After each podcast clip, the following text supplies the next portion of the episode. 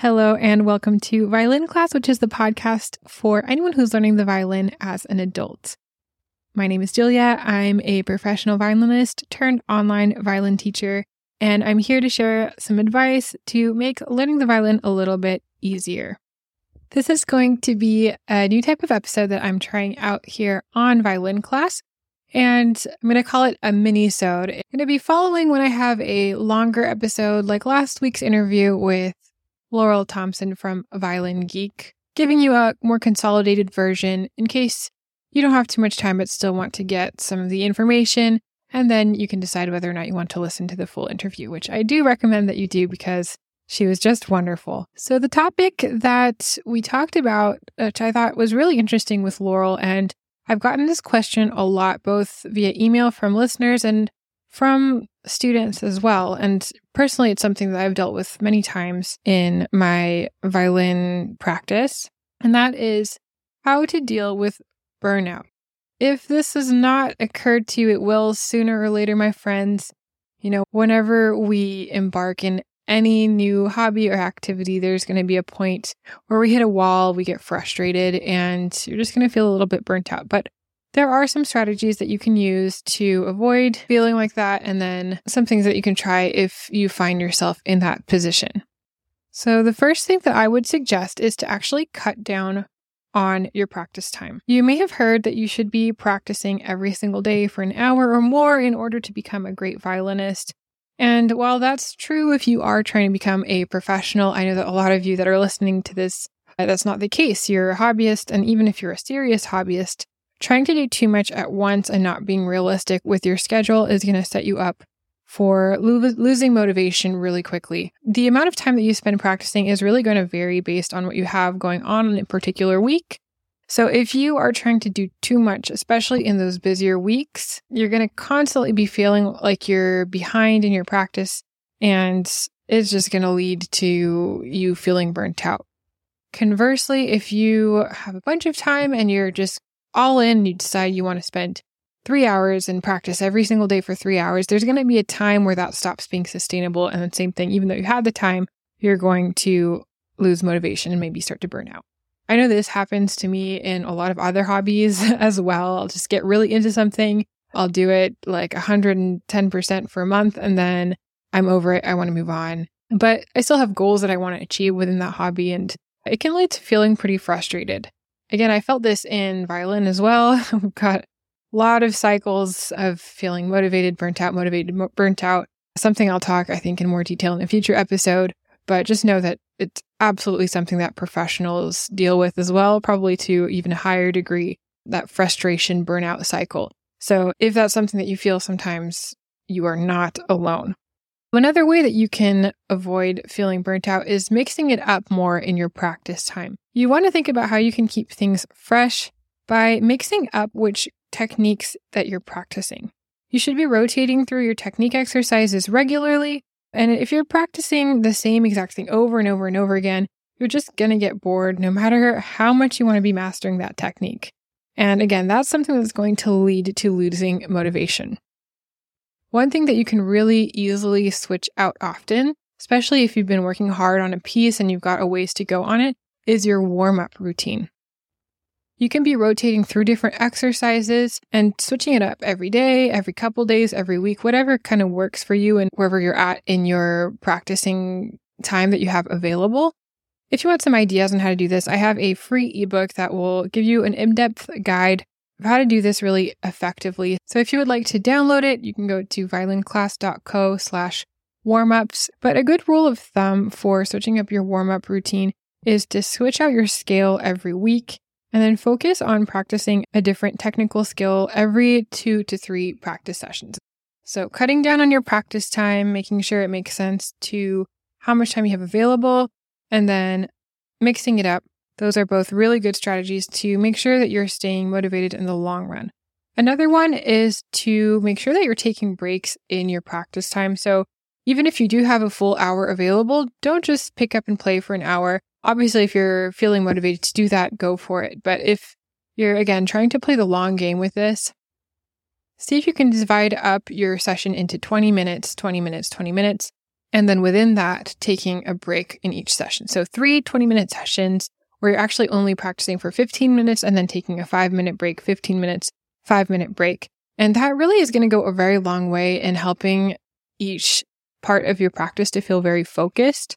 And that's assuming you have a full hour to practice, which I know is not the case for most people, honestly. So let's say you're practicing 20 minutes. It's a busy weeknight. You're maybe doing eight minutes, taking a little break, and then 10 minutes, something like that. The goal is that by the end of the practice, you're still wanting more. You don't want to be pushing yourself to fill out a certain amount of time. I think that's super, super important. Leave yourself something to look forward to the next day or in a couple days next time you pick up your instrument. That's really, really going to help you in feeling motivation and excited to come back to the instrument rather than being burnt out from having really pushed yourself at the end of a busy day to get things done. My last tip is if you have been feeling burnt out, you may just need to take a bit of a break, a bit of time away from the instrument. This can be a few days, this can be a week. If you've been feeling this really severely for a long time, it's absolutely something you need to be bringing up with your teacher because there might be reasons for that. You might be needing a different approach.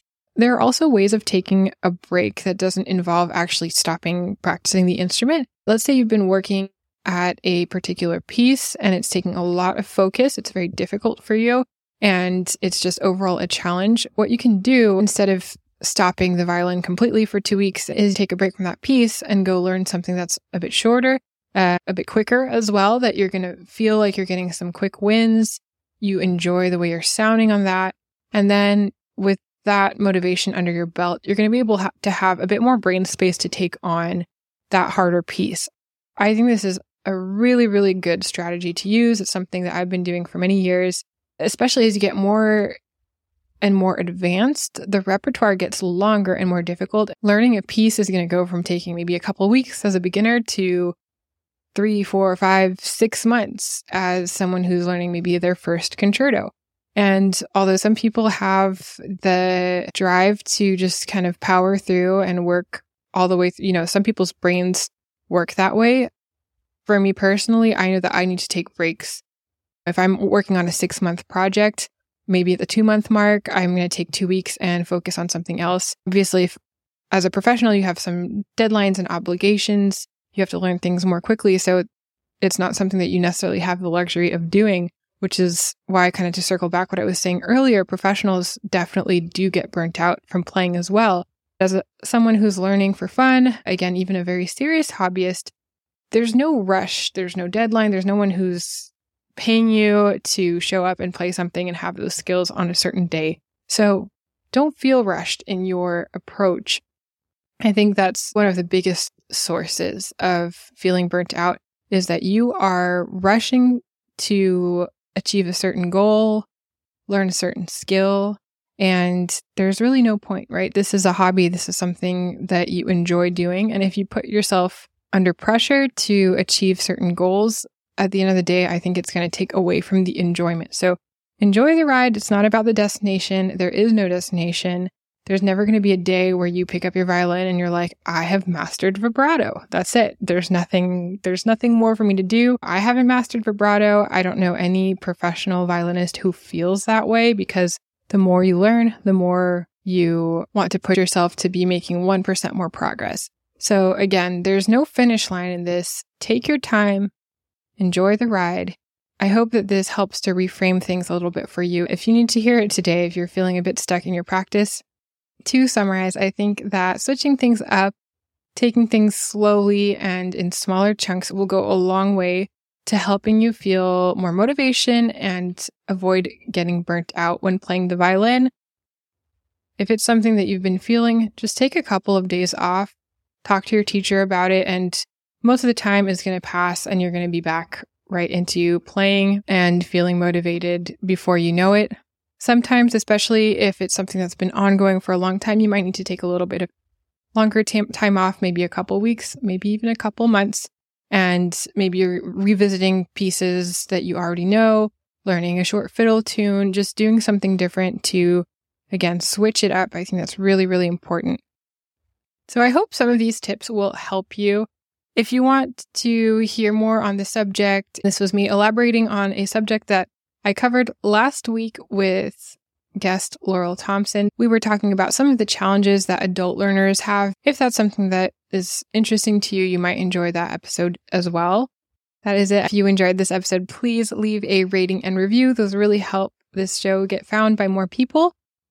If you want to get in touch with me, be it for violin lessons, to say hello, or to suggest an episode topic, you can write to me at violinclasspod at gmail.com or through my website, violinclass.co.